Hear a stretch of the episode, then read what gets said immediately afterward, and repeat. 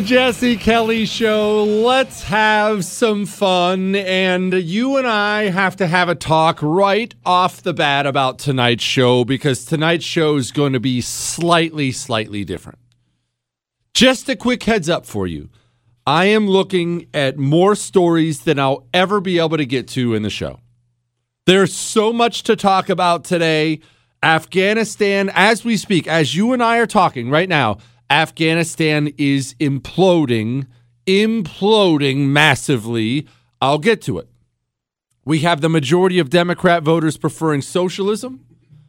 We are right on the verge of losing this budget argument.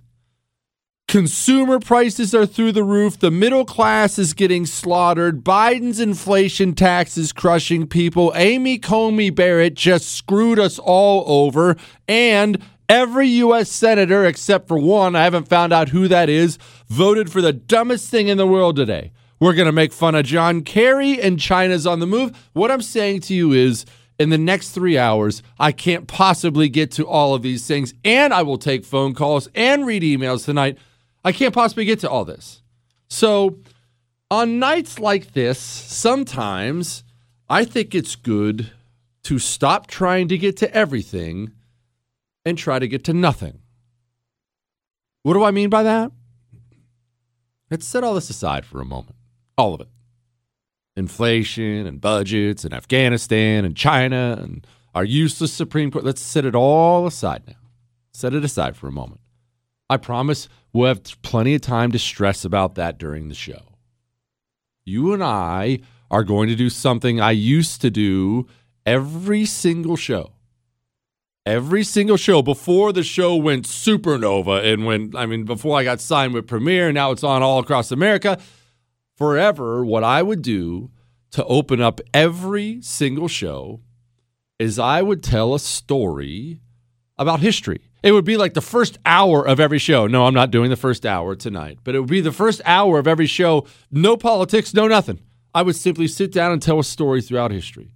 It might be a mobster, a battle, a a dictator. Uh, who knows?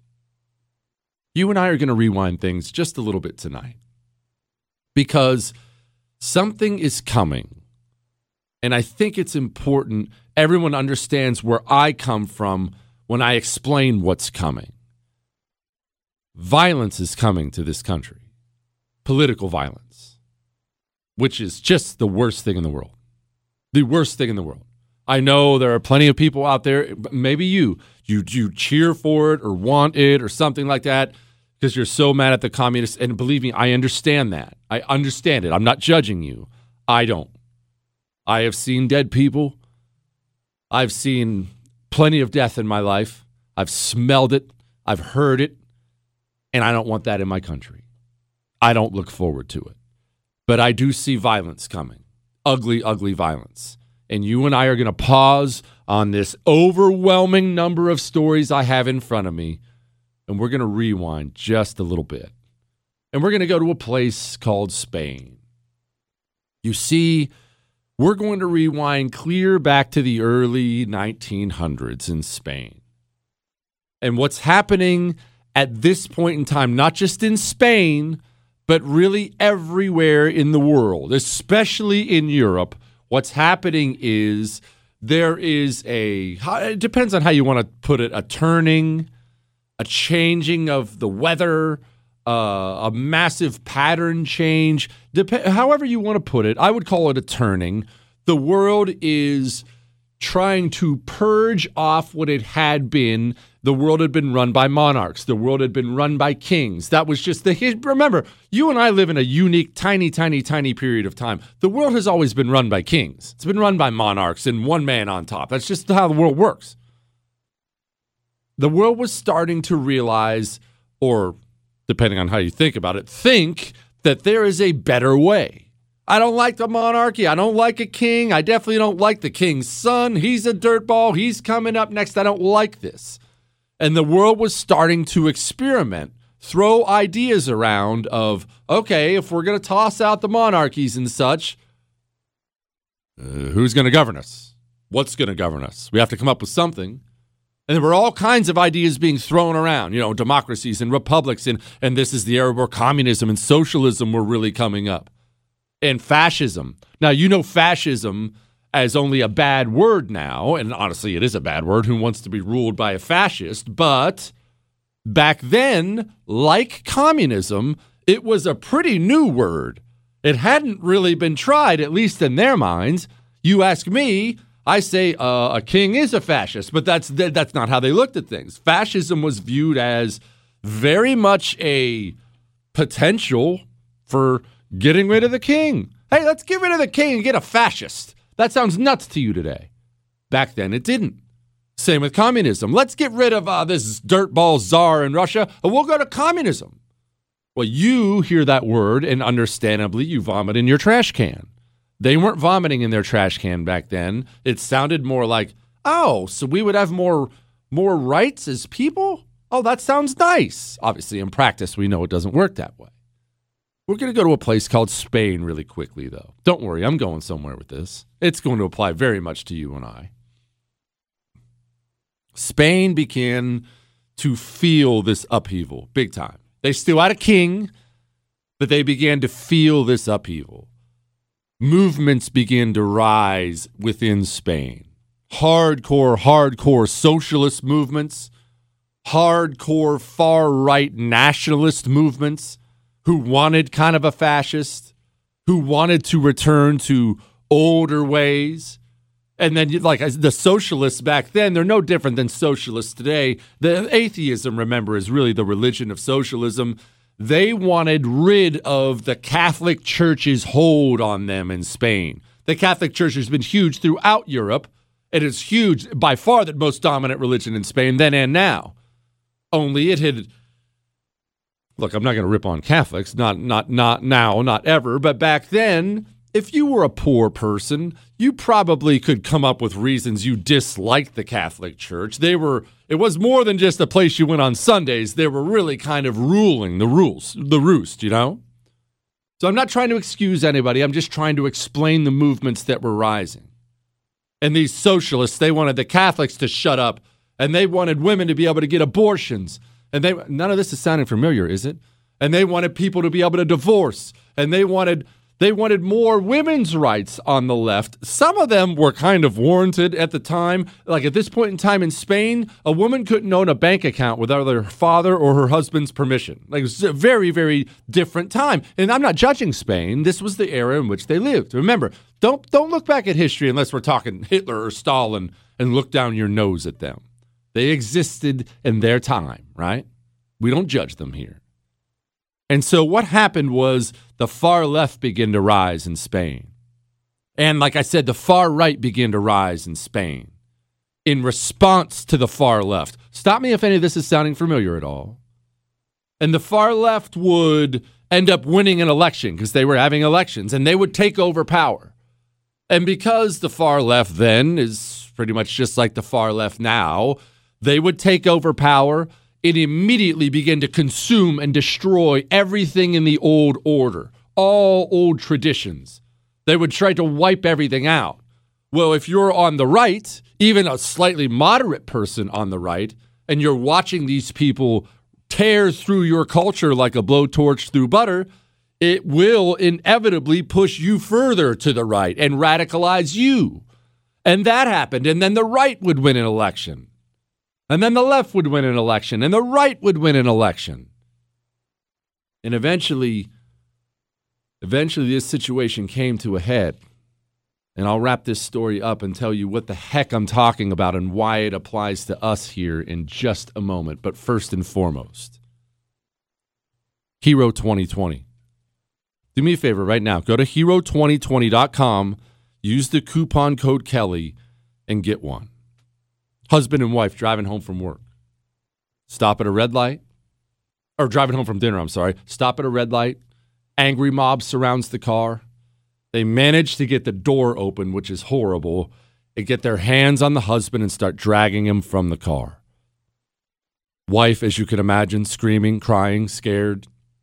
Husband pulls out his Hero 2020 non lethal weapon, manages to shoot his attacker twice in the chest. It's a non lethal weapon, But that don't mean it don't hurt. This brutal chemical irritant so debilitates his attackers. He gets back in his car with his wife. They're alive and well to this day because of Hero 2020. Go to hero2020.com. Use the coupon code Kelly. It'll get you a special discount. State law restrictions may apply. The Jesse Kelly Show. On air and online at jessekellyshow.com.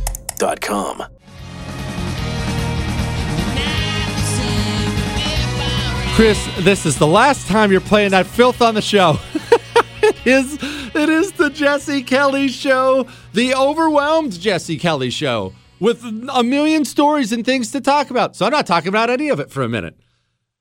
I was talking about Spain. Spain back in the day when they were getting ready to get rid of, rid of this whole monarchy thing and the left wing began to rise. This this anti-monarchy, anti-religion ideology began to rise. And what it did as it began to rise and it began to take over Spain, it began to create major, major resentment in the right. The right who wanted Spain to remain Spain and wanted Spain to remain the way it was. And the more the left destroyed, and they destroyed everything they possibly could, the angrier the right got. And eventually, eventually the situation came to a head. A man, I may do a history story on this thing actually. A man by the name of Francisco Franco rose. Francisco Franco was a runt of a kid, had a weak little voice. His dad was apparently a world class jerk, uh, made fun of his son. His mother was apparently extra loving and extremely devoutly Catholic. And Francisco Franco grew up with a world class chip on his shoulder, and he grew up with a love of Catholicism, and he grew up with a love of his country and the way it was. Threw himself into the military. He was, to his credit, absurdly brave. I'm skipping over a lot of details here for our purposes, but eventually he came and he led a right wing coup against the left wing government that was in charge. Now, the left wing government that was in charge controlled two thirds of Spain. They controlled the Spanish Navy, obviously, because they were running the ports. But Francisco Franco had other friends, friends like Mussolini and Hitler. And before those names taint you for the story too much, try to understand Hitler wasn't Hitler just yet. Mussolini wasn't Mussolini just yet. This is pre World War II, Holocaust, all that stuff. This is okay, he doesn't seem like a great guy, but he's doing the whole nationalist thing. This is really the rise of the fascists. And Franco takes over, takes over the right wing, and with the aid of some Nazi planes and equipment and the aid of some Italian planes and equipment, as much as those help, he took on and fought the left in a nasty, nasty civil war. Now, that brings me to the purpose of my story today. You see, this civil war was Spanish citizens against Spanish citizens. And what it was was terrible in every possible way. It was military bombers turning Spanish cities and Spanish civilians into rubble. It was horrific atrocities committed by both sides against women and children and men because of the deep seated cultural hatred that had been fueled and fueled and fueled as each side became more and more radical and violence began to beget violence and that beget violence and that beget more violence. And soon soon the country was simply ablaze and spanish citizens were dying by the hundreds of thousands. I'm going to say something to you right now, and I mean it all the way. All the way. And please, Lord, if you're listening to me right now, and I know you are, please let me be wrong. You're going to see those days here in America. You're going to see it. I can see it right in front of me. I can see it clearly. And I'll tell you why I see it. I see it because for the last four years, especially under Donald Trump, the left in this country, Donald Trump was so incomprehensible to them, all of them. I'm talking about the media, the bureaucracy, State Department, FBI, DOJ, Democratic Party, half the Republican Party, Hollywood. Donald Trump was such a bridge too far, so awful to them. They looked around and said to themselves, everything is now permissible. Everything is permissible in the ultimate goal of getting rid of Donald Trump. And so you saw everything from the FBI lying to the FISA court to Trump supporters shot in the head and killed in the streets, people beaten routinely. And on top of all this, you saw the media in this country cover that violence. If they covered it at all, they almost covered it with uh, tacit approval. Ah, Trump supporter ended up getting shot today. It was a pretty violent rally. We'll have to stay tuned. We'll find out what he said to, to see what got him shot. Or most of the time, they didn't call it, uh, cover it at all. And then again, in an effort to defeat Trump, everything became permissible when St. George Floyd died. You remember you remember the famous CNN picture. It's on my Twitter timeline if you want to see it at Jesse Kelly DC of a CNN reporter standing in front of a building burning to the ground and the headline on the screen said fiery, but mostly peaceful protests. You watched Antifa shoot a man in his face dead for wearing a Trump hat in the streets of Portland. You watched the beatings and the violence and the murder and what it did in you. And I hate this, but it's human nature and it's not your fault.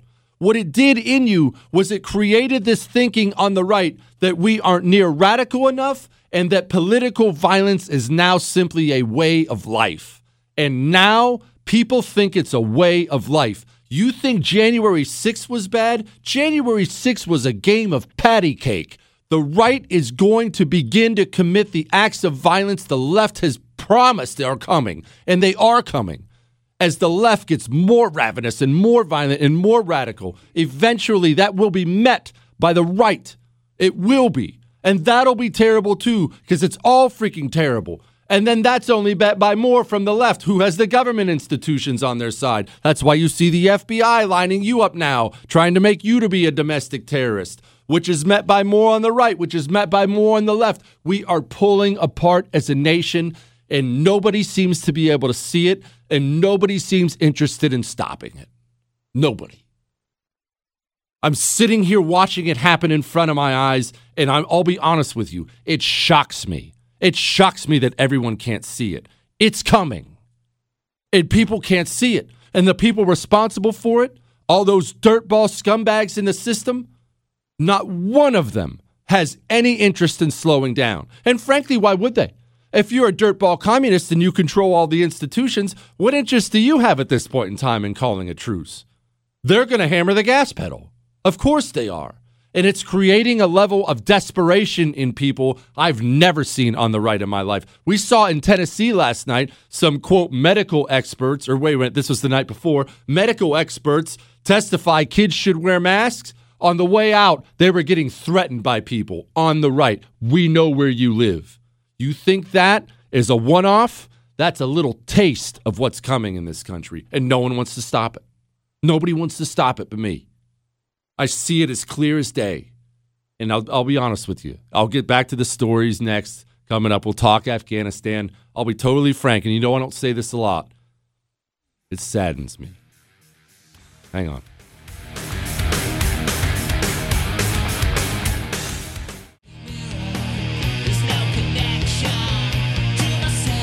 It is the Jesse Kelly Show. Chris, I swear if you play Smashing Pumpkins one more time on this show, I'm going to lose my mind.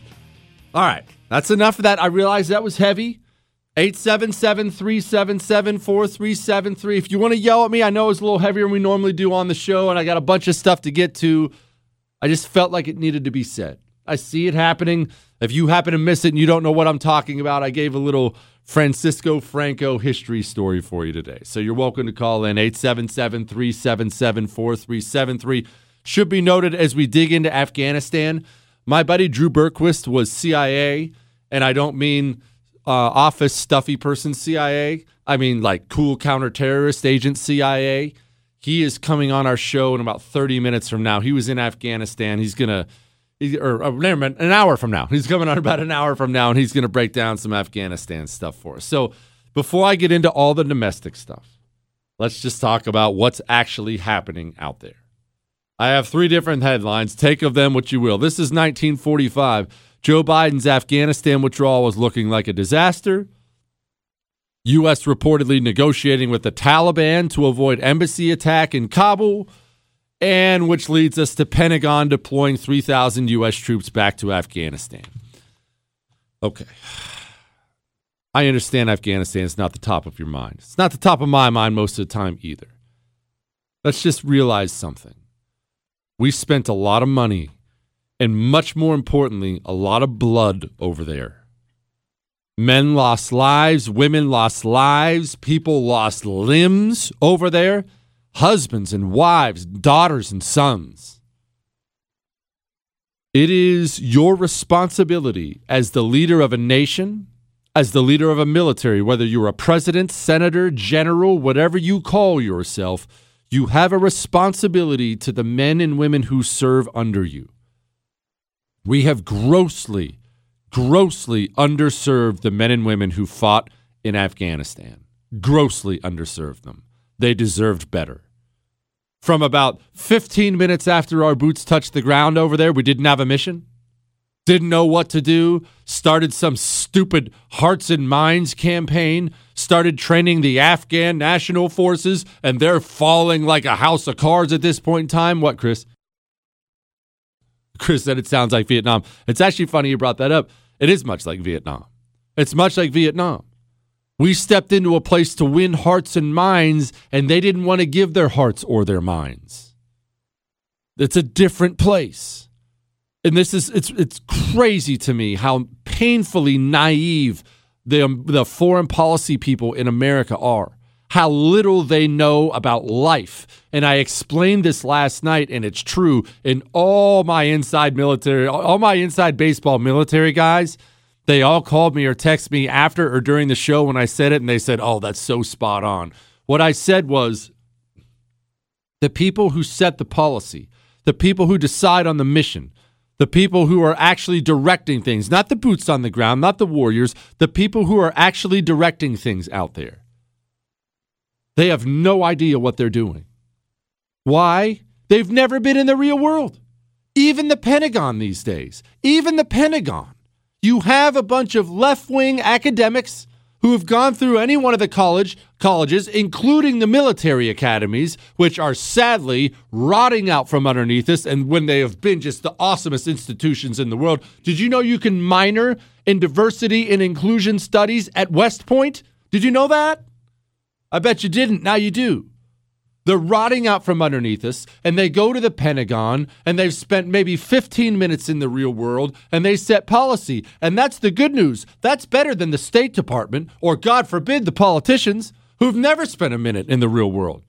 They go right from high school to uh, Harvard or Yale, where they think they, they think they know something by the time they graduate. And and you have to understand now, because we're in such a different point in our country, most of them are either shaded or completely jaded with America hate. They legitimately hate the place. They're not fighting for it. They think America sucks. They think the problems in this region are, region are our fault, and the problems in that region are our fault. So Joe Biden gets in there.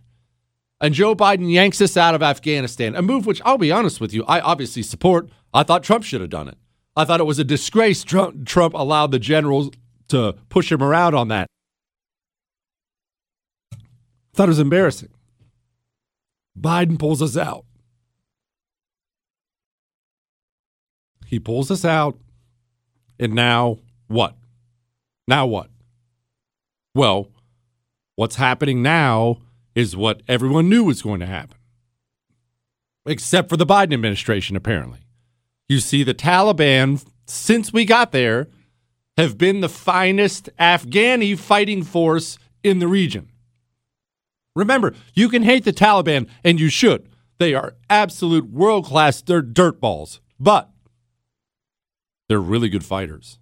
They were always really good fighters. because they've been fighting there forever. They were great fighters.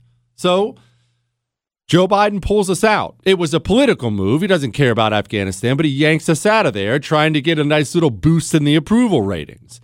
The Taliban, unsurprisingly, are now tearing through that country like a blowtorch through butter. They're the finest fighting force by a mile. And the people who were kind of liking us, but not sure as soon as they watched us leave, I mean, they licked their finger and stuck it in the air and saw the wind was blowing towards the Taliban. Let's join up. So not only are the Taliban tearing through the country, they're actually not taking casualties. They're getting stronger as they go because they're picking up all the equipment and weapons and ammo we left behind with our quote allies. That's the reality of it. That's the reality of it. Afghanistan's gone. It's going to be a nation probably entirely controlled by the Taliban. Maybe the Northern Alliance will be able to hold them off, but they're going to take over. They're going to commit unspeakable atrocities against anyone they think helped us out. Women and children will be treated like property once again, treated like cattle. It's absolutely repulsive how those people treat women. And this is all terrible. Now, inevitable, but terrible. Now, let's set all that, that aside. Let's get back to what I was talking about about the naivete of our foreign policy. I've played for you recently several times.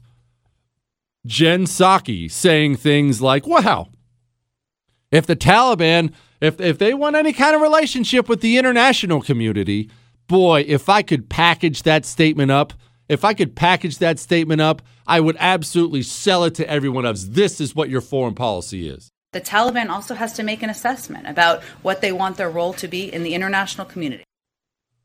Okay. The Taliban have to make an assessment. That's the dumbest thing I've ever heard in my life. That's somebody who's never left academia, ever. She has no idea what she's doing. They're not making assessments about anything. They don't care about anyone else. They care about taking over their nation. But these are the academic morons who run America's foreign policy now. And so what are we doing? They're, th- they're threatening our embassy in Kabul, right? They're threatening our embassy. Obviously, they're threatening everything because they're taking over the country. What did we do? What did we do? I love this. This is the best part. I love this uh, headline from the New York Post. U.S. reportedly negotiating with the Taliban to avoid an embassy attack. Negotiating. You understand what that means, right? Since we're not there anymore? Negotiating with the Taliban means giving them something. We're going to bribe the Taliban to not hurt our people in the embassy. And this is why America's foreign policy has been an embarrassment since my goodness. Korea? Longer? This is why. Because we we've never figured out foreign policy wise what we are as a nation. We've never figured it out. We've been thinking there's there's there's a way to halfway do things. We can halfway do this or halfway do that. We can we can conquer here or fight there, but we can do it the right way. That way of thinking has doomed us. I have one more quick thing on this, then we're moving on. Hang on. Jesse Kelly. You're listening to The Jesse Kelly Show.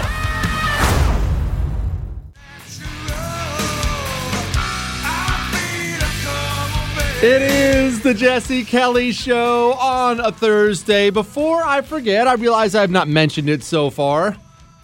I know you're waiting with bated breath for tomorrow. It's Ask Dr. Jesse Friday tomorrow. Get your questions in. Jesse at jessekellyshow.com. Jesse at jessekellyshow.com for you new listeners, of which I understand there are quite a few. Fridays are different. Fridays, I don't show up with a big stack of, of stories in front of me. Yeah, we'll obviously hit any major news of the day, but Fridays are about you your questions, whatever you want to know. And I mean, whatever you want to know. It doesn't have to be political. It can be. That's totally fine. If you want to talk history or food or employers, employees, men, women, relationships, travel, I don't care. It can be something totally stupid. I'll answer it on the air. Email your questions, jesse at jessekellyshow.com. Try to remember to put Ask Dr. Jesse in the subject line. One final thing. I know you don't care about Afghanistan. And to be to be totally frank, I don't care about Afghanistan. What I care about is that there's never any accountability ever for the people who get us in these gigantic messes. Decade after decade after decade of American foreign policy trying to halfway conquer somebody. Either go over there and take over the place or stay home. You can't do this. Stu- Who came up with this stupid hearts and minds idea? In their mind, you're still an occupying army. There is no there aren't enough candy bars you can hand out to make that okay. Either go take over or stay home. It's not fair to the men and women who go over there and bleed for this place. Yeah, Lee. All right, let's get to a couple emails before I get to the story. Hi, Jesse. I heard you talk about having anger issues, and I would like to know how you figured out how to deal with them. One of the reasons I like your show is you seem jovial and are able to make me laugh and uh, laugh in the face of this communist misery. It seems like you figured out a way to manage it pretty well. Okay. All right. Well, here's the deal. I was a very, very, very angry young man when I got back from Iraq and got out of the Marine Corps. Very angry young man. An angry, violent young man. Not a not a great time in my life, as I've explained before on the show. Not something I'm certainly proud of. You, you go home at night with a bunch of beer and close all the blinds in your apartment and turn out the lights and drink beer by yourself in the dark. You're not in a really great place. All right. Let me tell you some things that helped me. One, I looked for and found a great church. I don't preach at you ever, but if you want something, there it is. That's one. Two, maybe this comes with age. I don't know. Maybe it was something I always had. But you know I'm a history fan, right, buddy? You know I'm a history fan. I part one of the reasons I love history is it reminds me of how small I am and how small we are as a nation. Because we can get so selfish, right, about ourselves and our country and everything's the end of the world and no one has ever gone through this before. Part of the reason I can laugh through all this is I understand, man, you and I are going to try. We're going to fight as hard as we can for as long as we can to save this place. But no matter what, no matter what you do, you're given what? 50, 60, 70, 80, 90 years on this earth? Maybe if you're lucky. That's what you're given on this earth. This is your time. You're not going to get a repeat of it. Do you want to be miserable the whole time? You might as well laugh. You might as well have some fun. Screw off. Be immature. It, it, life is too short to do otherwise. If you and I are going to sit here and make ourselves miserable every single day, blood pressure through the roof, then look, we're never going to be short on material if that's the goal to do that. I won't do it. And yeah, look, I did it earlier in the show. I'm going to yell, I'm going to get mad. Dude, this is not going to ruin my life. Even if it eventually ruins my life, right? Even if this eventually ends my life. What if the commies take come, come take me one day? Okay. What if they came came and took me tonight? Brother, I've had 40 great years on this earth. Thank God for them. What a ride it's been. None of us get out alive. That may sound down, it's not. You might as well put a smile on your face. And hear me out here. And I realize this may be trying to shoot my own self in the foot, and I'm genuinely not trying to. You understand one of the reasons I do make so many jokes and do have so much fun on the show is it's fun for me. I enjoy it. And if I get too mad too often, I end up miserable. I've done a couple shows like that where I'll, I'll finish the show after three hours and I'll catch myself scowling on the way out the door to my truck. And I'll think, what is wrong with you? You do radio for a living. What are you mad about? Try this for me. Walk away. Walk away for a day. Walk away for a week. Walk away from any politics that makes you mad all the time. That's part of the reason I do the show I do. I want it to be fun. Yeah, we're going to hammer serious issues and we're going to blast commies and we're going to do all these things. We are. And there are going to be times we get upset together. But man, if we're just going to beat our faces against the desk and make ourselves miserable every single day, what kind of life is that? I'm not living like that. And I understand the show and it's super big now and whatnot. But if you told me, Jesse, we could, I know it's big, but we could make it the biggest show ever now if you would just yell and scream all three hours. Just be super mad and yell and scream all three hours. I wouldn't do it. I'd rather stay right here. I wouldn't do it. I don't think it's right for me to do that to you. Setting myself uh, uh, aside, I think it was it's wrong to do that to you. If you finish listening to a radio show after three hours and your blood pressure has spiked 40 points and you're miserable, and walk away from that crap. You don't need that. Go find something else. Find a podcast, find a different show, find something else. You don't need that garbage in your life. Nobody does. All right.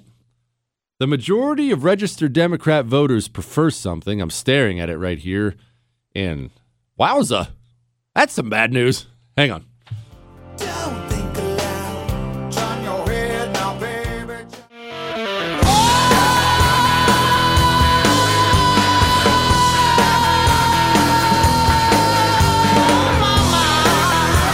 It is the Jesse Kelly Show, and man, what a show it is going to be. You know how I said we were going to have a counterterrorism guy on in about a half hour?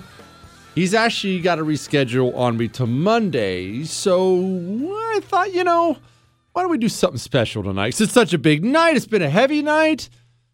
Terry Schappert, he was a Green Beret. Now, obviously, that's an impressive thing, right? Anybody who's a Green Beret, it's an impressive thing. I happen to, just because of what I do and some other stuff, know a bunch of Green Berets. All the Green Berets I know look up to Terry Schappert as a legend. Like this dude is a legend. So he's going to break down some Afghanistan stuff for us in about 25 minutes from now. Yeah, remember what I said before I get into this next thing, which would be a little heavier. Remember what I said. If you find this stuff stressing you to the max, if it's ruining your day, there's not, look, you're not going to have to look hard to find news that ruins your day. I'm looking at 18 articles right here and they all suck walk away. Take a day off. Now, a day, you know, a day, a week, walk away. Don't ruin the short time you have on this earth. Find a way to, to live life anyway. And if I can give everybody something to feel good about, don't you want to live in interesting times? You're gonna. I mean, you know that. The next 20, 30 years in the United States of America are going to look nothing like the last 20 or 30 years. Now, you can say, well, Jesse, it's going to be ugly, and you've warned there's going to be violence. And yeah, yeah, I get that. Don't you want to die with some stories? Don't you? I mean, if you and I didn't want to die with some stories, we could probably avoid any stories, right? I'll go home tonight, let Premier know I'm, I'm walking away from this radio thing, sell all my assets, me and the fam will move up to uh, the mountains somewhere, live in a log cabin. I'll hunt deer for dinner. It'll be a real, real peaceful existence. No conflict. Shoot, even if the country falls, no one's going to know where I'm at. How boring is that? I want to die with some stories. I want to die and have this body be beat up something fierce when they're lowering me into the ground. I want people to look at me when I'm gone and say, Good grief. Talk about getting every ounce out of it. We'll be fine. Well, maybe not. this is from Fox Business. The majority of registered Democrat voters now prefer socialism to capitalism. Poll was taken between August 7th to 10th. 59% of registered Democratic voters who participated had a positive view of socialism, compared to just 49% who felt that way about capitalism. Now, understand what that means. In February of 2020, they asked the same question. At that point, 50% had a favorable view of capitalism, only 40% said the same about socialism. What does any of this mean? These are percentages and oh, they're dates and it's boring. Jesse, what are you talking about? Remember what I said at the beginning of the show? And if you happen to miss it, I did a little history story for you history freaks about Francisco Franco and the Spanish Civil War and fascism and communism and the conflict and all these things and the prediction of things I see coming here. What this means is it's another example of what I'm talking about. Yeah, we have a, a lot of work to do on this useless Republican Party. We do. We have a lot of work to do. I we have so many weenies in this party who never stand for anything. It's pathetic. We have a lot of work to do. But, but, the Democratic Party shifting to the left is a huge part of what's killing us because it's radicalizing people on the right. It's radicalizing people on the right. Look, full disclosure, I have positions myself now that I didn't have four or five years ago. I've always been a bloodthirsty right winger. And I mean bloodthirsty as, as conservative as you could possibly be. However, if you were to tell me four or five years ago that a governor was going to tell a business, no, you can't mandate that for your employees, I would have said that is not the right thing to do. That is not limited government. That governor should stay out of it. Free markets, baby. Oh, not anymore. Not anymore you don't have any protections left except for that. That's part of what's radicalizing us. And I mean, look, I have an article here from Hot Air. Manchin and Sinema, that's Joe Manchin, the senator from West Virginia, and Sinema, the hot senator from Arizona. What, Chris? She is kind of hot, right? Anyway, they say they're still not on board with the $3.5 trillion budget that they're putting forward. But someone wrote an email into the show one time, and I thought it was really good. It was it made a great point. I think someone wrote an email, but either way, I'm going to take credit for this idea myself because that's the kind of person I am. He said, Jesse, think about this. You're a Joe Manchin or Kyrsten Sinema vote away from complete socialism. How terrible is that to think about it that way? We're banking on a Democrat senator Either one of them. We're banking on a Democrat senator holding the line on our behalf because this $3.5 trillion budget, it really is legitimately something to watch because the Democrats, which was, look, it was brilliant. The Democrats figured, hey, we got one shot. We have one shot to pass something. They know they're going to lose the House in the midterms. If we only have one shot to pass something, why don't we just put everything we want in that one something? And that's what they did. You know, credit to them. Credit to them. Don't forget, tomorrow's an Ask Dr. Jesse Friday, and we'll take some phone calls tonight. 877 377 4373. 877 377 4373. This is from the article about this reconciliation. The Senate adopted the measure 50 to 49 with one lawmaker, Senator Mike Rounds, Republican of South Dakota, absent for the vote just before 4 a.m. Well, no wonder he was absent. Voted a decent hour. Anyway, but less than four hours later, Mr. Manchin issued a statement declaring serious concern about the grave consequences facing West Virginians and every American family if Congress decides to spend another 3.5 trillion. Oh, you th- you think? This was his quote. I firmly believe that continuing to spend at this at irresponsible levels puts a risk at our nation's ability to respond to unforeseen crisis the country could face. You know, all that's fine. All that sounds good now, but we've banked on Manchin about a thousand times before, only to have him bought off. I mean, think about that. He's an old man. I not old. I, I would guess 60s, 70s, maybe. May I would guess 70s. Maybe I'm wrong about that. Maybe he's got some city miles on it. I don't know. But old enough. How cushy of a job do you have to promise him to get him to vote for it, right? I mean, remember, Democrat billionaires, they throw their money around like candy. How hard is it to walk into Joe Manchin's office? And I'm not saying the man can be bought. I don't know the man. I assume everyone can be bought. I certainly can.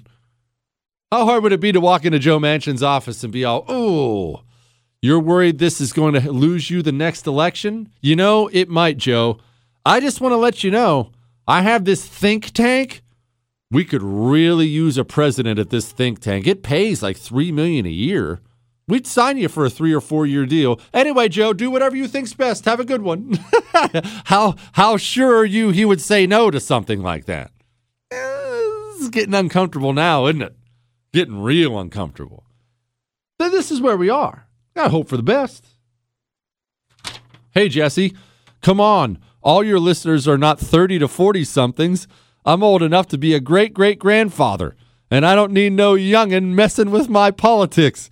I'm more libertarian than any of them. He's talking about his extended family, and not one of them goes anywhere near the middle, let alone the left. Listen, listen to you, massive ego and incredible talking and educational skills every day, but you ain't as good looking as me. he used to looks like he used to fly tankers and Curtis LeMay from World War II. Uh, some of his guys served with Curtis LeMay. Man, what a great email. He's in his 90s. Gosh, that's so cool. I love emails like that. All right, I'll take a couple phone calls before we get to Green Beret extraordinaire Terry Schappert, 877 377 4373. But first and foremost, how about a sale of the year? Sale of the year. That's what's going on right now at My Pillow. You see, they have the world's best cotton is Giza, right? And they have these Giza dream sheets at My Pillow. Oh my gosh, they're so comfortable. I have some. Well, to clarify, I have three sets. That's how much I love them. Right now, half off. Half off. 50% off. If you go to mypillow.com and click on the radio listener specials, you can get Giza Dream Sheets for as low as $49.99 with the promo code Jesse. Now you have to put in the promo code Jesse. $49.99. Go to mypillow.com, click on the radio listener specials, use the promo code Jesse. And I'll just be frank with you while you're there, you might not want to browse around very much because I did that last time I was there and I bought everything. And it's all the best stuff in the world the mattress pads, the pillows. Oh gosh, the pillows are so nice. All of it. Go get half off Giza Dream Sheets. Enjoy yourself. MyPillow.com, promo code Jesse. Missed out? Catch up. JesseKellyShow.com.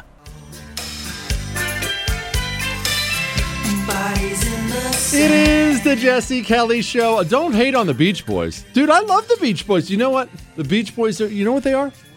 They're that band everybody loves and no one will admit. They're on no, you ask someone to list their top 10 bands, you're never going to get Beach Boys in there. You don't turn off Beach Boys songs when they come on. You know it's true, Chris. You know it's true. All right. You remember we've had a talk before about how the communists see the world versus how you and I see the world. And what did I what have I told you? That going forward, they're not looking around right now and saying to themselves, Wow, we finally did it. We finally wrecked America the way we wanted. Dude, this is awesome. Can you believe it? We have all the cultural institutions. We're doing whatever we want. We're making up the rules as we go along. Eh, eh, eh, we have prosecutors. We can even get away with all the crimes. It's the greatest thing in the world. That's how you look at what's going on. You're horrified. You're, you're thinking to yourself, oh my gosh, they took it all. And what I've tried to explain is these people haven't even come close to reaching their final form yet because they don't look at the world the way you and I look at the world. Because they worship devoutly a religion of domination and destruction all they can see, all they can see is things they haven't conquered yet. I, this is how they are. This is who they are. I've used this example before, but when Meghan McCain was on The View, I don't know if she's still on The View. I don't watch The View. I, I don't know anything about that, but she was she was always the one that would complain about her all day long. You'd have four or five liberal hags at the table, and then Meghan McCain, who's not even on the right, she's down the middle, to put it mildly and they raged about it. It was all they could see. They don't look at that and think, "Wow, this is awesome. Look at that. We've got we've got 80% of the show."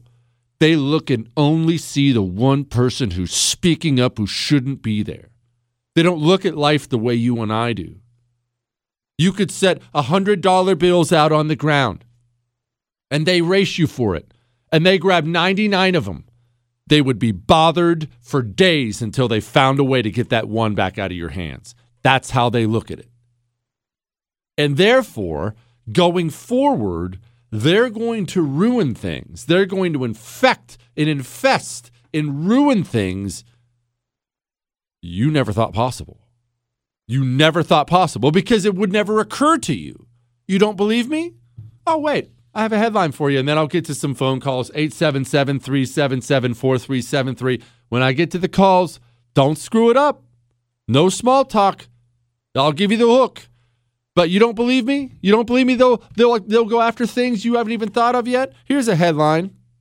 This is from CNN. I saw NPR ran something on it yesterday.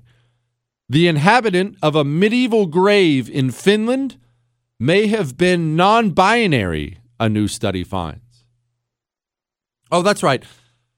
Excavators uncovered a nearly 1,000 year old grave in Finland, thought to be occupied by a warrior woman, given the presence of both jewelry and a pristine sword in the grave.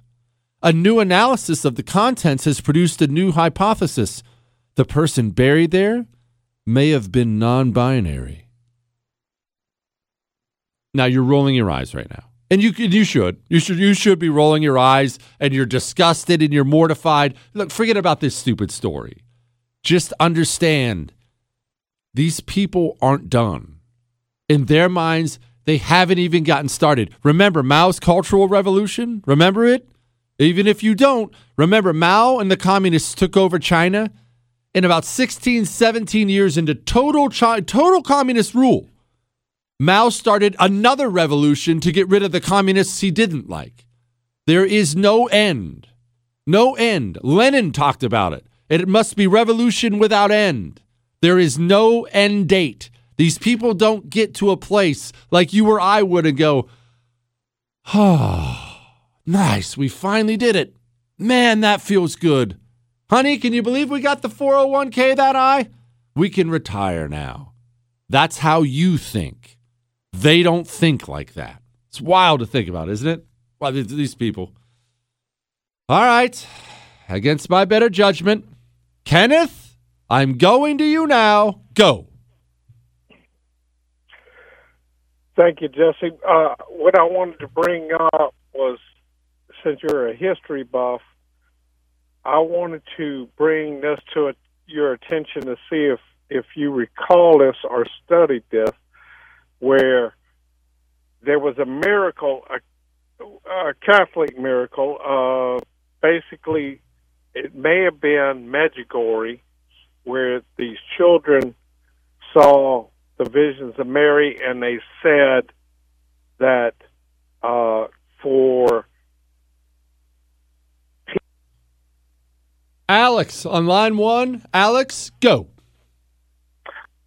Uh, yes, Jesse. I was just wondering why everyone is not sounding the sirens, basically on the methodical strategy being orchestrated at the border where they're letting them in. It's an invasion by the thousands. They're distributing all the people to the red states totally unchecked, admitting they're 40% COVID positive. Um, the strain they're saying is so infectious. So that means 100% of them should probably be getting it. And now they're saying all the uh, COVID cases are going up in the red states all of a sudden. I wonder why. Great phone call. I'm looking at a headline here from the Post Millennial. Laredo. That's a Texas. It's a Texas town. Good grief, people. Uh, the Texas mayor in Laredo says at least, at least one third of the migrants are testing positive for COVID. One third. Remember, this is from the administration. This is from the administration who told you they're worried about coronavirus. Wear a mask. We think there should be vaccine mandates. Funny, they're not vaccinating a single illegal immigrant coming in the United States of America. Hmm. That's weird, but they're they're really really worried about coronavirus, but they're not vaccinating these people. Do you know how many unaccompanied minors, illegal immigrants, just minors, we allowed in the United States of America last month? Do you know how many? Give you a second to guess. 19,000. 19,000 unaccompanied minors in July. In July. Do these people care about coronavirus? Do these people care about coronavirus? Because they've worked you up into a panic, right? They've worked you up into a panic frenzy. Why don't they seem to care about coronavirus? Are you catching on yet? All right. We have the man, my buddy, that even other Green Berets admire, which is freaking impressive, Terry Schappert. What's going on in Afghanistan? Why does our military leadership suck now? And more. Hang on.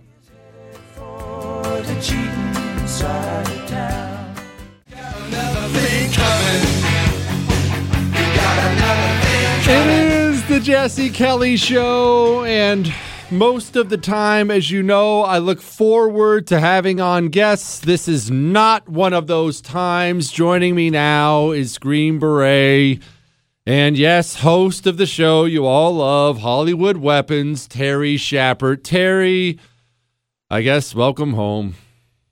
Yeah, well, hey, thanks. By the way, that's my dog barking who left you an interesting message earlier. I know. uh, and thanks for playing. Thanks for playing Judas Priest for me. It's my favorite band. You guys are awesome. No, of course. I mean, look, we try to give back to the less fortunate. Now let's get to Afghanistan, if we can here. Yes. Here, yeah. uh, all right, Terry. swim- it's going swimmingly. It's going people swimmingly. people don't know what these names mean, right? Kabul, Kandahar, and uh, people uh, people who haven't been don't understand what people are talking about and what's happening right now. I know you'll be good at this. Give us the dumbed down version of what's happening right now. Well, you know, here's the thing, man. It, the problem with all of this is that for most Americans, the whole thing was a news story, right? I mean, and that's that's the thing. We have the kind of military where it's volunteer, and the people, you know, people come on and go, "Oh, wow, what is this?" I, I, the thing that's happening right now too is that you know this has been mismanaged by every administration. So you can't really you can blame Biden, you should. You could blame some Trump, you should. You could blame all of them. And I think you know I just saw an article today too. I've been trying to not pay attention to, to a lot of stuff, but like you know we've left all this equipment. They've got a hold of that. The Taliban were never going to uh, argue in good faith. Never gonna never gonna bargain in good faith, right? So as all these forces get pulled in, get ready to go, they were just chomping at the bit. And uh, I saw something, man. I saw a tweet today, and I, I, I want to give credit to who it was. I can't remember who it was, but someone said that a private who loses his weapon is going to face more uh, uh, punishment than a general who loses a war. Yeah. And you know, I feel like we've got. I mean, we were there for a long time. I lost friends there. I, I'm sure you did. You know, that's where we are. Terry, I mean, can what, you- What do you, what do you think? Can you explain to me why we left so much gear behind? I'm sure my audience has seen the pictures. If you haven't, I mean, it's mountains and mountains and mountains, millions, I would venture to say billions of dollars in gear left there, which is now, of course, all going to be taken by the Taliban. So we equip the people we were supposed to be fighting. Why leave it? Is that some kind of standard practice? Why can't we can't ship it back the other way? Doesn't seem like a good idea, does it? When I was in Iraq too, I remember we came across this one building. It was loaded with like uh enduro motorcycles for the Iraqi, and they were never used. And there's like, yards of stuff. I was like, "Can I take one of these?" They're like, "No, you can't touch it." Uh, well, the short answer to it, word answer, is the government. I mean, it's not. We have people running this operation that, that are just not slick. They don't understand what's going on. Maybe in some weird way they're trying to promise that, hey, we're going to leave you this, knowing knowing that it's going to fall into enemy hands. And so that's so much money, man. It's it's it. A lot of guys in my community right now are really upset, right? Because it's just you know what did we do this for? It's been a hard pill to swallow, and you you know. Listen, you're an idiot and a sociopath, hmm. but you've been right about a hmm. lot of stuff. Hmm. And I think that it's it's been a it's been a bit of a hard pill for guys like us to swallow that the people that were our leaders, you know, our our superiors, our, our government officials that we elected, they're not just incompetent. They're actually, you know, they're they're they're not just incompetent. They're ideologically driven, and I, I don't know why you would leave that stuff. I don't know why you would do that. I wish I had an answer for you, man. I don't have one. Terry, uh, uh, obviously you are the baddest of the bad, right? So you will probably have a much better perspective on this than a dumb grunt like me ever would. Tell me what's wrong with America's military leadership. And I'm not just talking about the politicians, although I'm including them too, our generals and whatnot. And a lot of these guys, I mean, it's not like they've all been paper pushers their whole lives. A lot of these guys have stacks of ribbons and medals and, you know, Vietnam guys and whatnot, and they've done things And yet, our military policy guys don't seem to have any idea what they're doing. That's what it looks like from the outside looking in. Why don't they? Because it's it's it's it's careerism. I've never trusted. I don't know. I know you were in for a while too. I've never trusted general officers because at that when they get to that rank, it is inseparable from from politics. I mean, look at look at General Milley. What a disappointment he's been to us oh. because he's an SF guy, and here he is talking about critical race theory and and toeing the party line on this. And you know, what, here's a funny thing. You should have known Milley was going to be a problem when Biden didn't get rid of him when he came in, right? I mean, because he was that'll tell you right there. So there must have been a talk about, hey, you're you're on board with us, right? Yes, sir. Yes, Mr. President, I am. And they're they're, pol- they're, they're politicians, Jesse, and they don't. There isn't a general walking around right now. I challenge one of them to step up and, and contradict me. There ain't a general in the world right now who would sacrifice his career to do the right thing by like a private. He wouldn't do it he wouldn't do it. They're I agree. In fact, I used to tell my boots when they came in anyone who extends past their four year mark ain't going to sacrifice what they've done on your behalf. So keep that in mind. But okay, so the general won't sacrifice on behalf of the private. I'm not going to I'm not going to lump them in with the full-blown communists as people who hate America. So why won't no, a right. single one of them, why won't one step up right now to the microphone and say, this is wrong. This critical race theory stuff is wrong. Everything we're doing is wrong. Why won't they do it? Because they're in the machine, and they'll jeopardize their uh, they'll jeopardize their lobbying jobs. They'll jeopardize their board seats on Raytheon. They'll jeopardize, you know, they'll jeopardize everything they've built up to this point. And so, the more you have to lose, the less you do the right thing many times, right? And so yeah. these cats have been up there. They've been doing this for 30 years, and they've they've uh, attained all these things. And to ask them now to step up and fall on their sword, uh, they're just not going to do it. And that, like I said, that's kind of a bitter pill, man. Because we look, look, we, I don't do it for generals. You didn't do it for generals. I didn't even do it for America. Here's a here's a little dirty secret. I joined the military I wanted to be a Green Beret because I wanted to see if I could do it.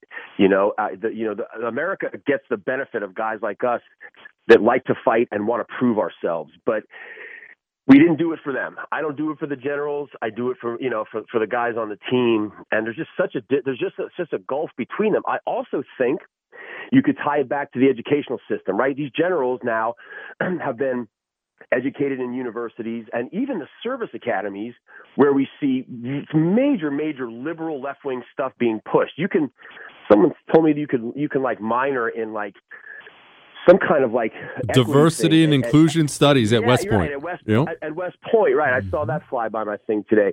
So if you think about it, you know, officers uh, have to have a college degree. I know you've got community college credits, but That's like, and I have yeah, and I have a degree that I enlisted with. Uh, look where that. I mean, I studied anthropology. yes, yes, I did get to study apes when I joined the military. Uh, but you know, these cats have been they're, they're, they go to they they go to universities. They're steep in some of that. Then they then while they're in, they'll go to they'll get their graduate degrees from wherever, War College, or, uh, or they'll go to civilian universities, and they they they fit into the tapestry of the you know industrial military complex, and so that's what it is. Look, I'm not. I, there, there's some good ones out there, I guess, but I ain't seeing them now. I'm oh, not seeing man. them now, and it's just the same reason why we haven't seen. How come I haven't seen a decent FBI guy? I keep hearing all the guys. You know, there's a lot of good guys on the ground in the FBI. Okay, cool, but where are they right now? When the FBI has been doing what it's been doing. No one's doing. No one's breaking ranks. They're not going to break ranks because Speak- it would mean career. It would mean the end of your career and your pension and all that. Speaking with Terry Schappert here, Green Beret, host of Hollywood Weapons. Uh, Terry, just really quickly, why is Afghanistan falling this quickly to the Taliban? I mean, we have been there training and equipping people to fight them, right? We made we made a very big mistake. We've done this before and think that we can westernize and Americanize that culture. I mean, in a way, we didn't lose. Af- you could say we also we didn't lose Afghanistan. Afghanistan lost Afghanistan, right? I mean, that's that's who they are. And so if if if the seeds didn't take after all we've done over there, I mean, that's that's kind of what happens. You're not you're not dealing with people. You're not dealing with a culture and an ideology and a way of life that we can even people can't even identify over here with that. And so that's a part of it too. You know, it's not it's such a weird place too. You know, every all these different places are geographically isolated by terrain. You know, someone might know, not, might not so, not, someone might not know the other guy in the village further away because it's that. That's how it is. It's a very, very sort of closed place. There's not a lot of communication, and all the things we try to do. You're trying to lay, you're trying to lay on our ideology on people that don't have that. They, they yeah. I hope we learn the lesson that you know, we can't we can't make them do that. They've got to do that. So all that effort we put in has been to naught, and we've lost a lot of great people in in that in that effort, and it sucks. It really it sucks. It absolutely sucks. It does. God rest their souls, Terry. I appreciate you, my brother. Yeah. We'll get some beers soon. All right, talk to you soon, buddy. Thanks, man. Bye. Sad state of affairs. All right, got something for Amy Coney Barrett. Hang on one sec, I'll explain. But first and foremost, look, I already talked to you about $3.5 trillion budget. I'm looking at a headline here saying producer prices soared 7.8% annually in July. it's I don't have to convince you anymore. I shouldn't have to convince you anymore to buy some gold from Oxford Gold Group. I'm not telling you to do anything nuts. I never would. And I'm not telling you to do something I haven't done or wouldn't do. I send friends, I send family members to Oxford Gold Group because they will send real gold to your home. Real gold on your doorstep. Just something to keep. Give yourself something of value that is not subject to the whims, whims of these nutball politicians. 833 995 Gold. 833 995 Gold. Tell Oxford Jesse told you to call. I promise they will take care of you. 833 995 Gold, Oxford Gold Group. Jesse Kelly returns. Next.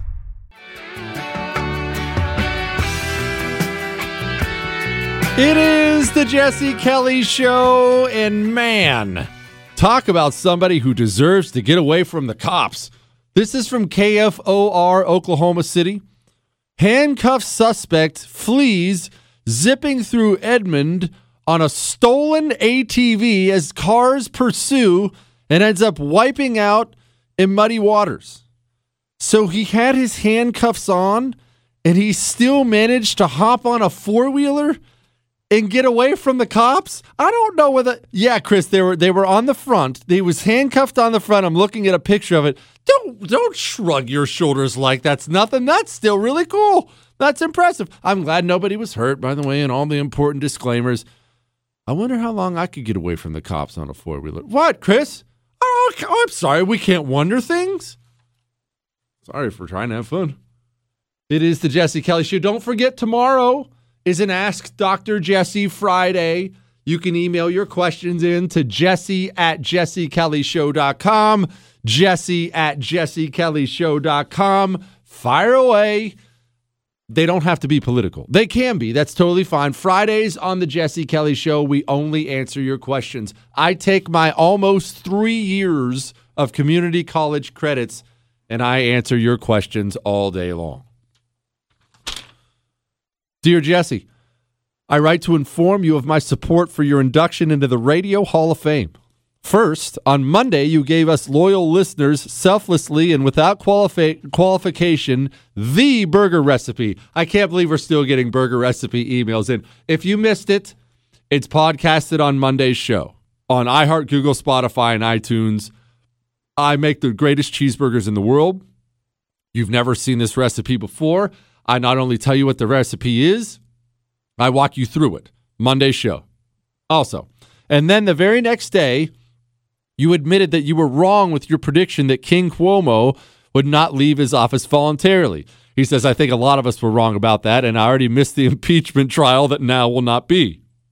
Feel free to let me know how I can further promote your nomination to the Radio Hall of Fame.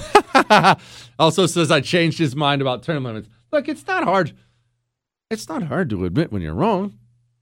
I, look, I'm the oracle, so I'm used to being above everyone else. What, Chris? I'm used to being above everyone else, so I'm wrong so rarely. It's not hard to admit when I am. All right, let's talk about something a little heavier here. I've, uh, to be honest, I've been avoiding this. I brought it up briefly when I was talking to you about Oxford Gold. You need to call Oxford Gold. Producer prices soar 7.8 8% annually in July. You see, I, am going to do the best I can not to do an I told you so here because I don't want to do that. That's really not my intention. But I tried to warn everybody when everyone wanted to lock down for coronavirus. And remember, day one, I day one, I said, uh, that's insane. Are you out of your mind? One, you don't have the authority to do that. And two, you're going to wreck this place. You see, we have a $20 trillion economy. 20 trillion. You can't look at that and just press the pause button without far reaching financial problems. That kind of economic dislocation when you're messing up this group and this supplier, and then this supplier isn't meeting this, then this supplier has to overcharge for that. It's more complicated than anything you or I could ever possibly understand. But I do know it's a disaster. And so, what did government do? They stopped it and then they saw all the economic dis- dislocation and people getting out of a job, and it was a mess. And so what they do? They started passing trillion dollar bills. Ah, just dump a bunch of money in. And the bills they didn't pass, let's set aside the bills. The money. They just went to the printing presses and printed trillions of dollars and dumped it into the economy. Did you really think there weren't going to be consequences for that? Did you think there weren't going to be far reaching consequences for that? We're feeling it now. And here's the problem not only are we feeling it, everything the Biden administration is currently doing is making it worse. We're at a time when we can't afford any more lockdowns at all from anybody. Even if you're one of these people, you're in a safe state or a safe city and, and it's not affecting you. And that's where I am right now. This affects all of us. We need all 50 states working right now, baby, overtime. We have got to get this economy rolling on its own. Not more government spending, not more taxes, not more printing of money. We have got to get the government out of the way, and this this party needs to start revving up now because folks are leaving. They're leaving fast, and we're not doing any of that. Instead, it's more coronavirus panic, more lockdown, more this, all in an effort to get more mail-in voting. It's weird how they want you to vote mail-in again, right? It's very odd. I mean, in California, remember, Gavin Newsom's getting recalled. And California, I'm not making this up, you can actually print your own ballot at home. Oh, nothing could ever go wrong there. Sure, just print out whatever you want. I'll tell you what, we'll send one of our people around to collect all your ballots for you. nothing could go wrong, right? It is odd how committed they are to mail in voting. Why would they be so committed to mail in voting? I just can't figure it out. We've all figured it out. We all know why Democrats are, are super inclusive. We all know why they don't want you to show ID. Everyone knows. No one wants to say it because they want to cheat. Now, let's talk about our side. Hang on.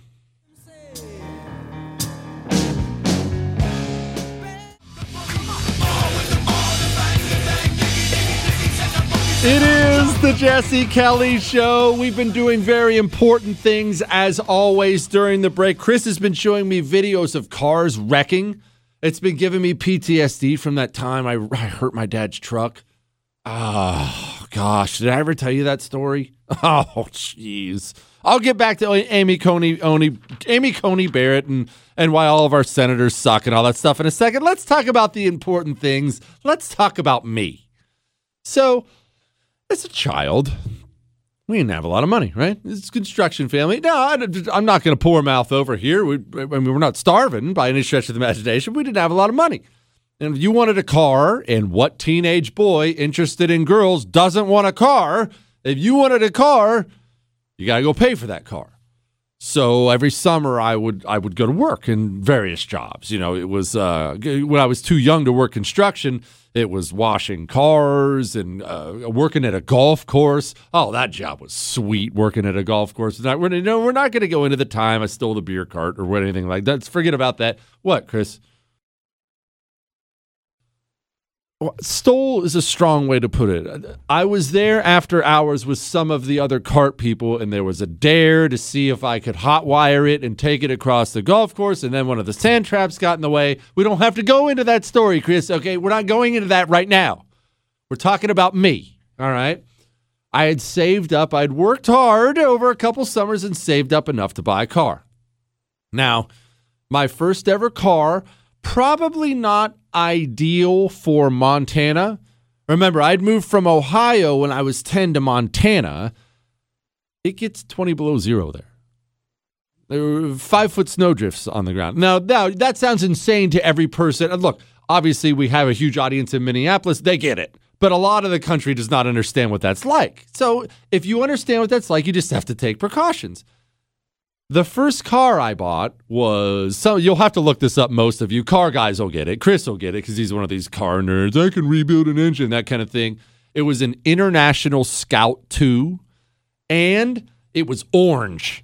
And I mean the color of an orange orange, an, an orange International Scout 2. And it had this sweet winch on the front, but it didn't have a heater that worked. So that created some difficulties. And it was actually an automatic. I'd learned how to drive on a, on a stick. I'm still one of the last people on earth, apparently, who can drive a stick. They, they don't even make them anymore. But I learned on a stick. It was an automatic.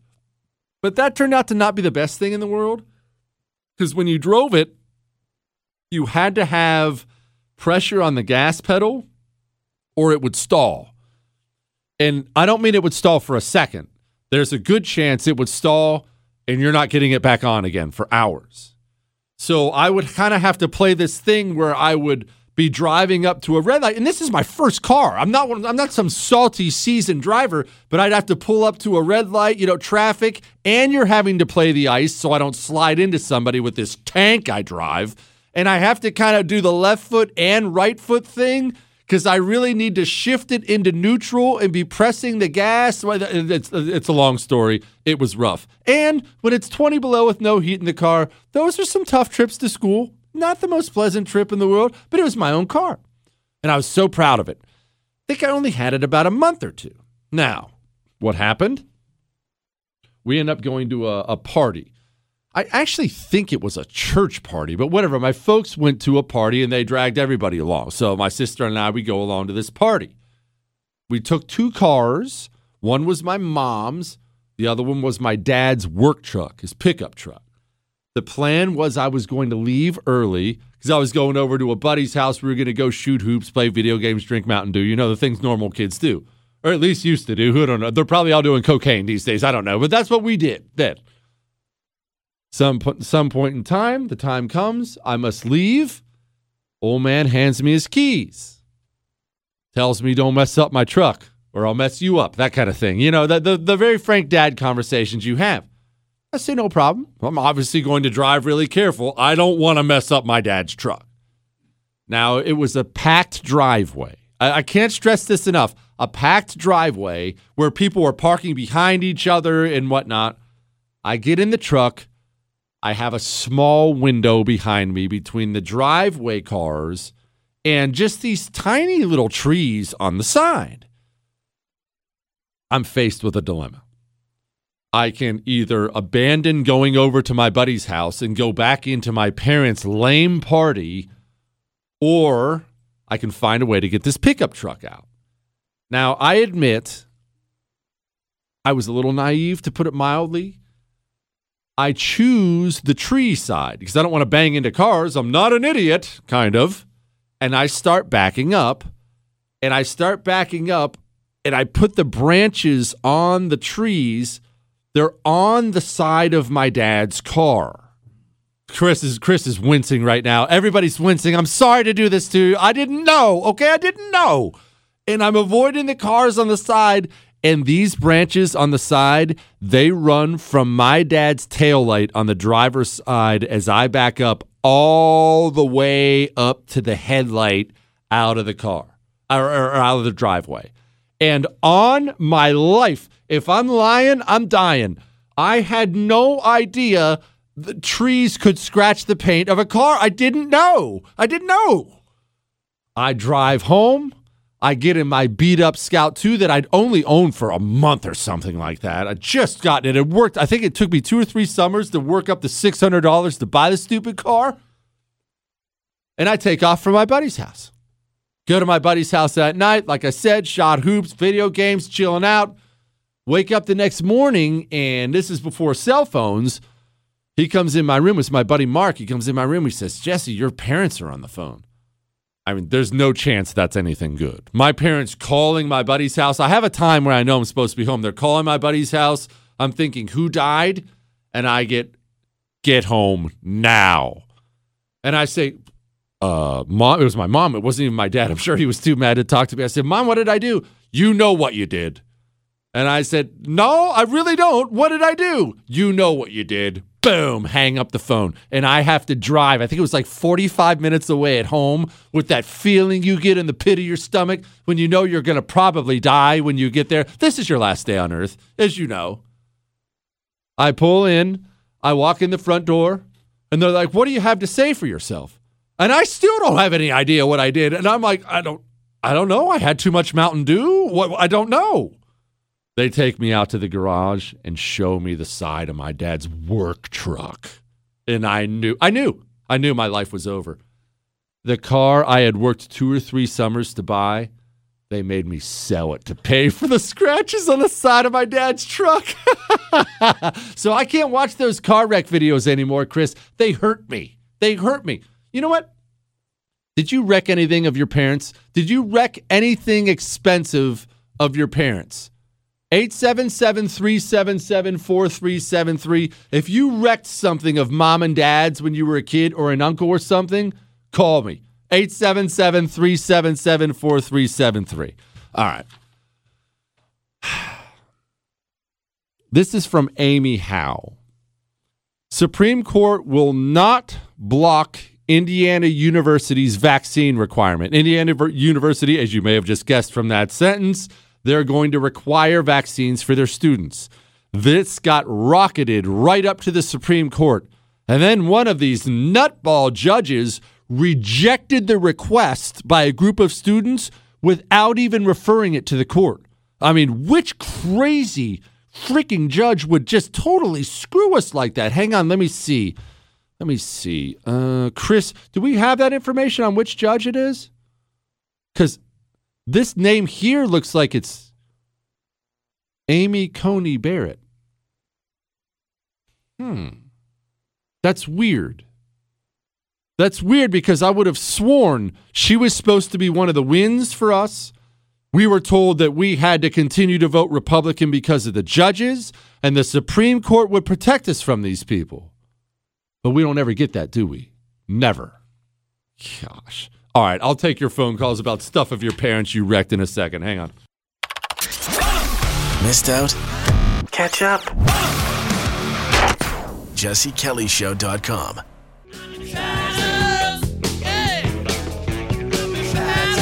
It is the Jesse Kelly Show, and man alive, apparently you all are some destructive human beings. I told a little story about wrecking my dad's truck having to pay for the damages.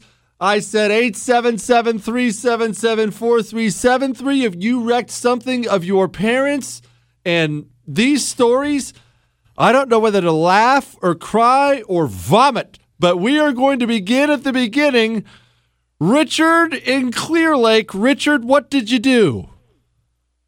Oh, boss man. So I ran a crew for my dad's landscaping company and I was driving one day. It was hot. We were dying. I put all the machinery back into this 20 foot long trailer that we had in that we towed behind our truck, and I totally blanked on putting up the tailgate. Oh! I drove that truck freaking three miles home with the tailgate just dragging on that. Totally lost it. It, when, I, oh. when I Oh. got back, I went to unload the trailer. All the equipment was still in there, but there was no tailgate. I drove back three miles along the same route, could never find it. To this day, I don't know where it is. Some some lucky person got an entire tailgate to take to to get scrap metal on. Oh. Four thousand dollars. Ah. Four thousand dollars. He took it out of my paycheck every week for a year. I'm sorry, bro. Oh, that hurts me. All right, Chris. Oh, the- uh, Chris, I don't even know if I want you to tell this story, but please, Chris, you have the floor. Uh, is this Chris in Denver? Yeah, it's Chris in Denver, buddy. Go. Yeah, oh, this is super sad. So I was a 10th grader dating a senior, and my dad let me take the uh, Corvette to prom, and I wrecked it on the way there, and uh, picked up my date in this broken car, parked it somewhere in the parking lot. My my dad couldn't see it. He came to prom, and you know did the whole like you know waving thing, and um, afterwards, of course, I get busted, and I have three jobs that summer uh, to pay back the the damage. And I fell asleep at the wheel of the family car and destroyed that. Oh my gosh! All right, Chris, hold on, hold on. We're gonna we're gonna walk through this. How did you wreck the Corvette on the way to prom? Do, uh, is this is a family show? Are you able to say how you wrecked the Corvette on the way to prom? Yeah, yeah, yeah. No, I totally can. I totally can.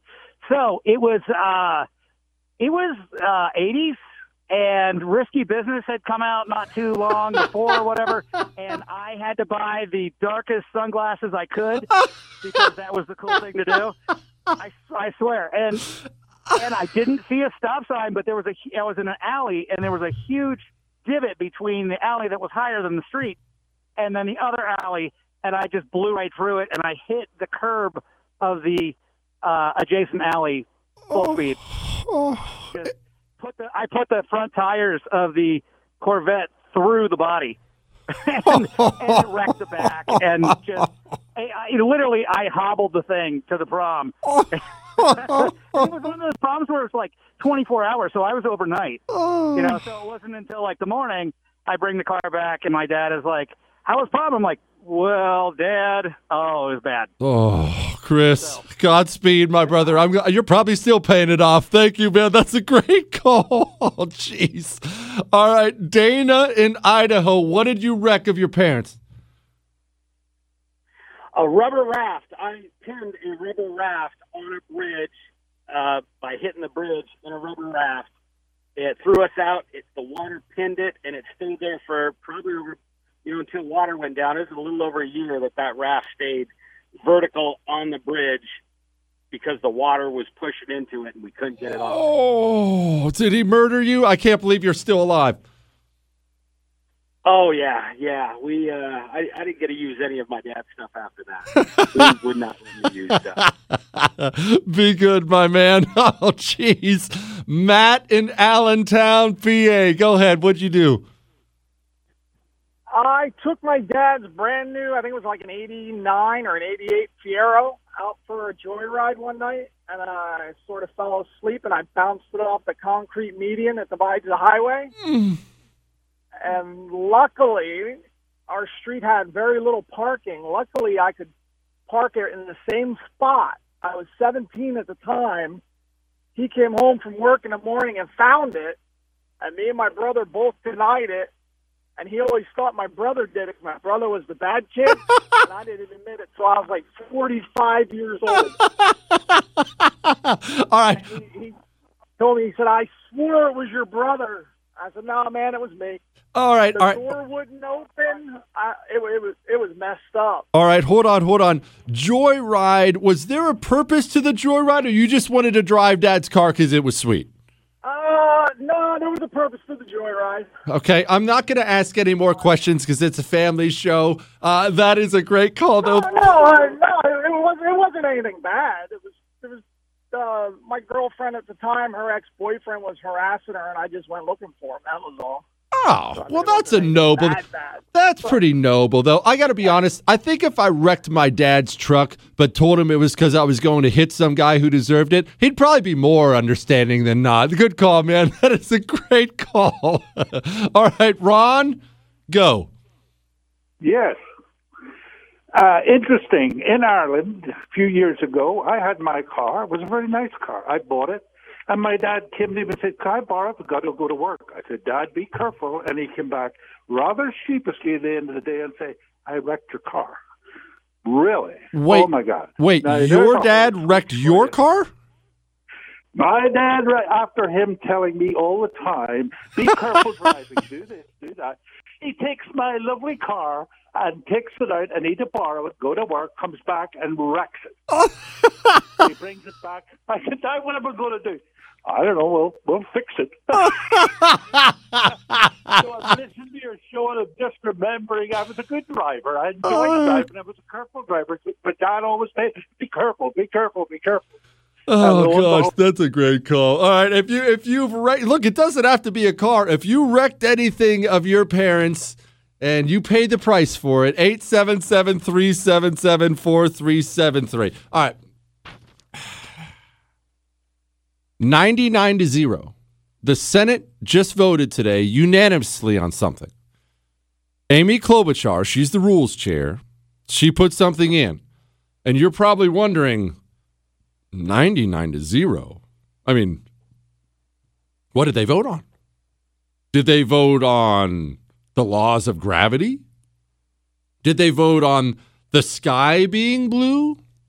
Water being wet? I mean, these are people, remember, this is a partisan place. They can't agree on anything and won't agree on anything. So if you read they voted 99 to 0 on something, you're probably sitting there saying to yourself, what is this absolutely undisputed fact that 99 senators voted on? What could that possibly be? What could they all agree on? Oh, I'm glad you asked. I'll tell you in a second.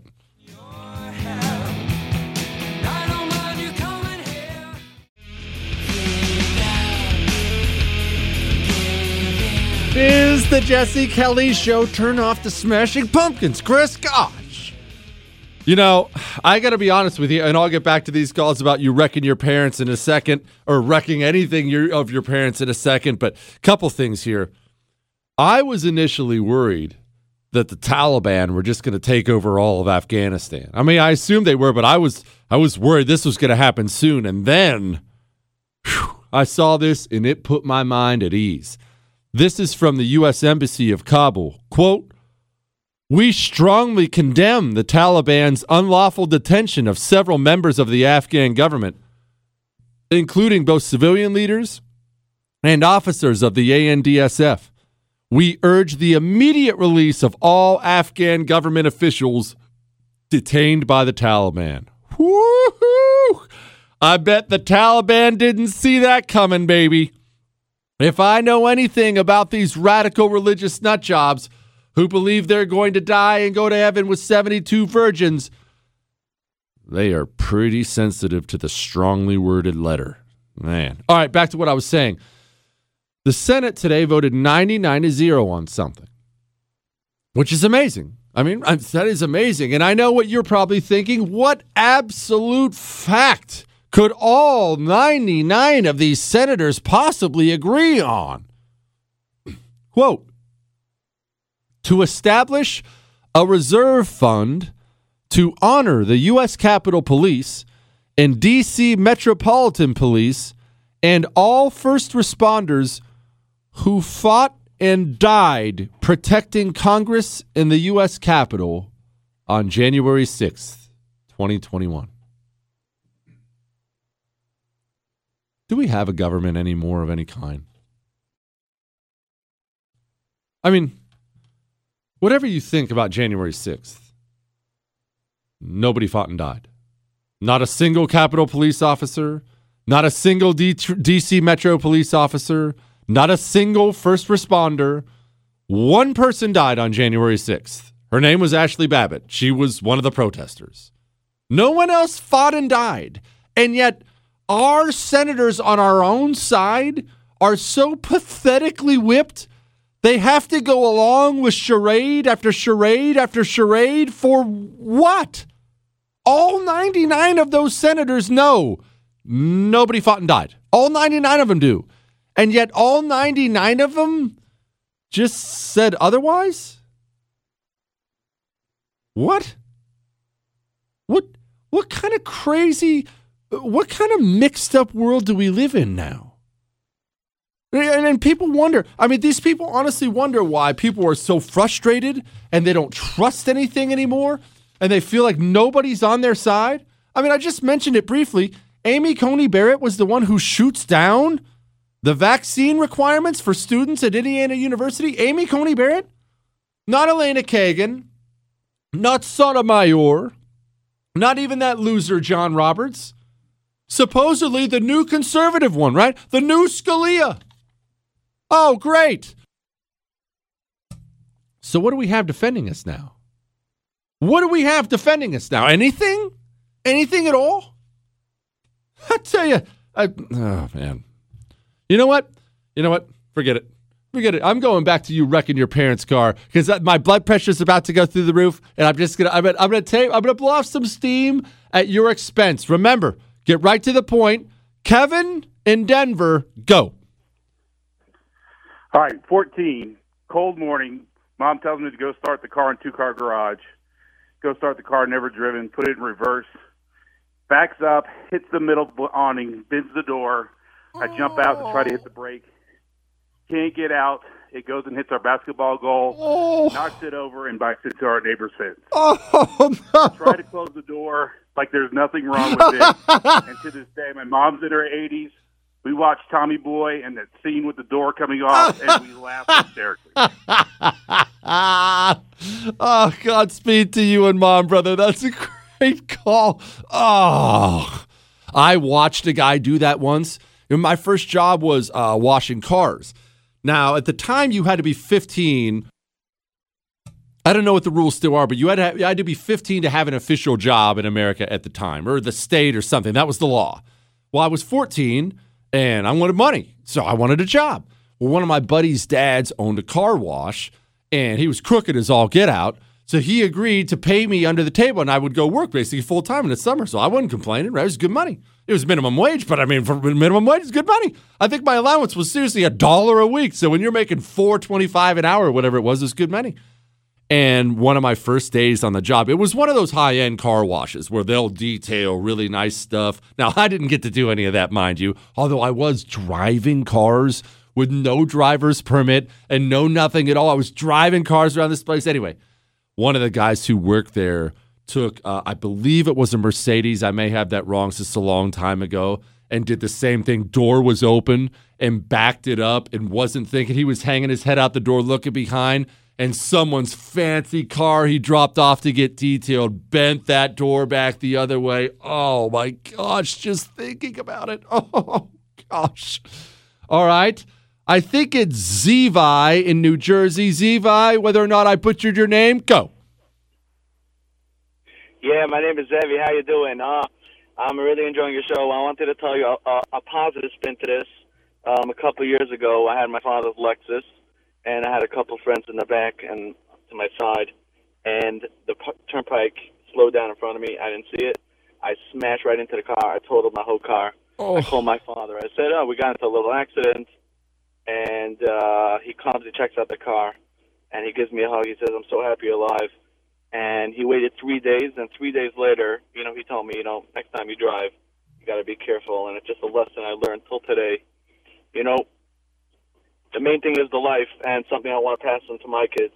You know what? That actually is fantastic. Good for you. Good for your father. That's a great pho- phone call. That's a great phone call.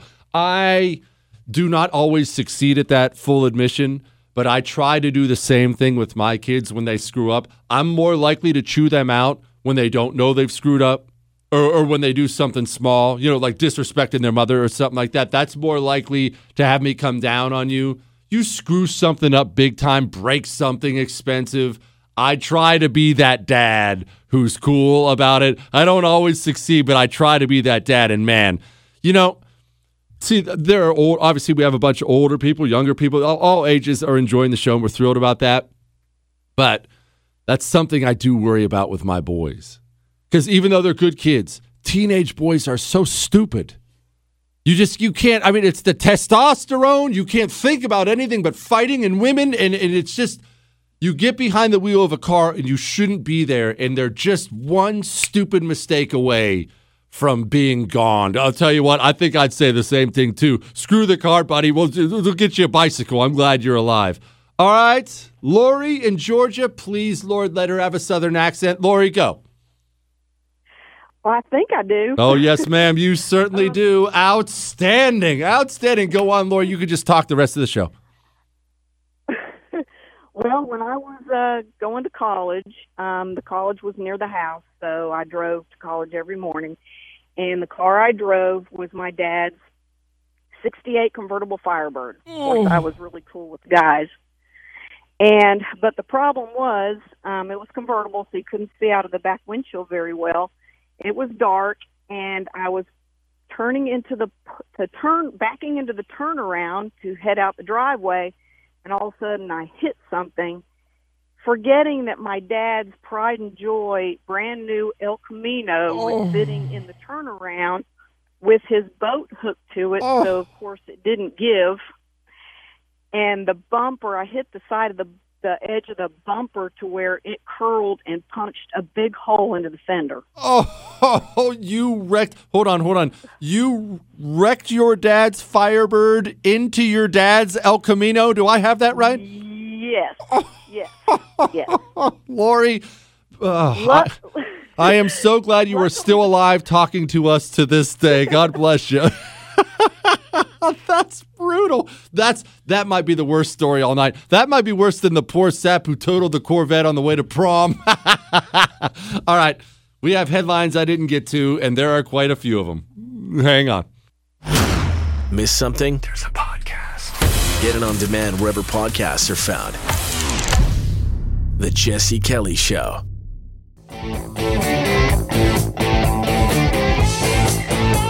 It is the Jesse Kelly Show final segment. And one more reminder tomorrow is an Ask Dr. Jesse Friday. Get your questions in now. Jesse at jessekellyshow.com. Make sure you put Ask Dr. Jesse in the subject line. Doesn't have to be political. History, food, men, women, whatever you want to talk about, we talk about all of it on the Jesse Kelly Show on Fridays. We're about to get the headlines I didn't get to. We'll take one more. Scott and Cordeline, what did you wreck? Well, when I was a sophomore in high school, I had an old truck, and uh, my dad, my stepdad of a couple of years, showed up to be a decent guy. Showed up with a really nice truck, and he asked me if I liked it, and I said yeah. And he goes, "Well, tomorrow when I get home from work, I'll go down to Robdo's and pay for it. It's yours." And away he went, as proud as he was, and I went away as proud as I was. And before he got home from work the next day, I rolled it. Oh, this was in oh. this was in May, and he didn't sit down at the dinner table until September and eat with me. Wouldn't even talk to me. Oh, Scott, I, I hope you guys recovered, my man. Oh, gosh, some of these things are painful. Look, you notice how they're mostly guys? I mean, we had one woman, but they're mostly guys. Why are we so dumb? And um, like 99% of the cases were dudes with women. When dudes get around women, we just do, we, we become idiots. I don't, I don't know how to explain it. See, this is the thing, ladies. Everybody tells you with all this stupid women's empowerment stuff, all this I am woman, hear me roar stuff, you have to always be screaming about equality and stuff like that, as if you didn't have a hold of us beforehand. Use the gifts God gave you, for Pete's sake. Let's get to the headlines I didn't get to. Biden inflation tax erases gains in workers' pay as Democrats' own economists f- admit fears. That's from justthenews.com. Yeah. Yeah, they're destroying the middle class. They're destroying the middle class, and not only is there no end in sight, there's no plan. See, the problem is when you surround yourself with communists, as Biden has, you don't have anybody who has an idea how to get an economy back on track because all they've ever learned is how to wreck an economy. I, it's shocking to say, and I don't mean to be disheartening about it. There's nobody there who knows how to fix this economy. They don't know anything. They'll know how to spend and raise taxes. The things we actually need, well, None of those people were there. Headline from Fox News John Kerry family jet already emitted an estimated 30 times more carbon in 2021 than the average vehicle does in a year. Remember that. Remember this. One, you have to remember two things. One, none of the people selling you on climate change believe in climate change. They prove that to you with their actions all the time. Remember, Obama was Mr. Climate Change guy and then flew his pizza chef out to make him a pizza? That guy does not care about climate change. And then bought a, a, Martha's Vineyard mansion on the ocean while talking about the rising of the ocean waters. John Kerry doesn't believe in climate change. They know it's an excellent tool to abuse suckers with. They know it. They know it. They, look, like I've said, cr- climate change and coronavirus, they share a lot in common, and that it's simply the elite using your fear to gather more power for themselves. This is not this is not a new technique. From the dawn of time, leaders have realized if I can just scare them, I can get more. Just scare them. Scare them enough. They'll give up their rights. They'll not only give up their rights, if I scare them bad enough, they'll actually oppress other people for me because I've scared them bad enough. Scared people aren't thinking people. That's why you see what you've seen right now in the United States of America. Scared people aren't thinking people. I, I just saw today, I'm not going to uh, drop any names on anybody or anything like that, but I just saw today a lady with her kids, perfectly healthy kids, both of them under the age of seven, sent them to school in face masks and face shields and rubber gloves. Both under the age of seven. I believe one was in first grade and one's in kindergarten. That's somebody who's been scared beyond the ability to think rationally. You can't get through to that person now. That person, what will that person do in order to feel protected? That person would do anything and everything. China is massively expanding their strategic nuclear capability. That's from Political Insider. Well, yeah. I don't know why people are, are shocked about these things anymore. China, uh, to their credit, China's been very open about the fact they want to bring the United States of America down a notch. They feel like they should be leading the world. They have imperialist dreams. Mm, they're pretty open about it. It's not as if they're they're being shifty. We know exactly what they want. That goes great with this headline. Chinese nuclear attack subs stalking Britain's new aircraft carrier across the Pacific. Oh, well, that's going fine. Doesn't look like we're going to have any problems. At least nothing like this has ever happened before. Headline This is from Newsbusters. End run around the Constitution? Biden administration pressures Facebook to censor Americans. The government corporate partnership, one of the scariest things going on in the country. You see it with the vaccine mandates all over the place. Government runs right up against its limits on what it can't do and then it simply turns to its corporate partners and says, hey, we can't make them do this, but it'd be really nice if they couldn't fly on your airline, eat in your restaurant. It'd be really nice if they can't do any of the services you provide, if you could maybe look into that for us. Headline from ABC Florida and Texas account for nearly 40% of new hospitalizations. That's weird because they report no evidence of a super spreader event at the big concert in Chicago. Hmm. None of what you see is real. Tomorrow's an Ask Dr. Jesse Friday. Email your questions, jesse at jessekellyshow.com. That's all.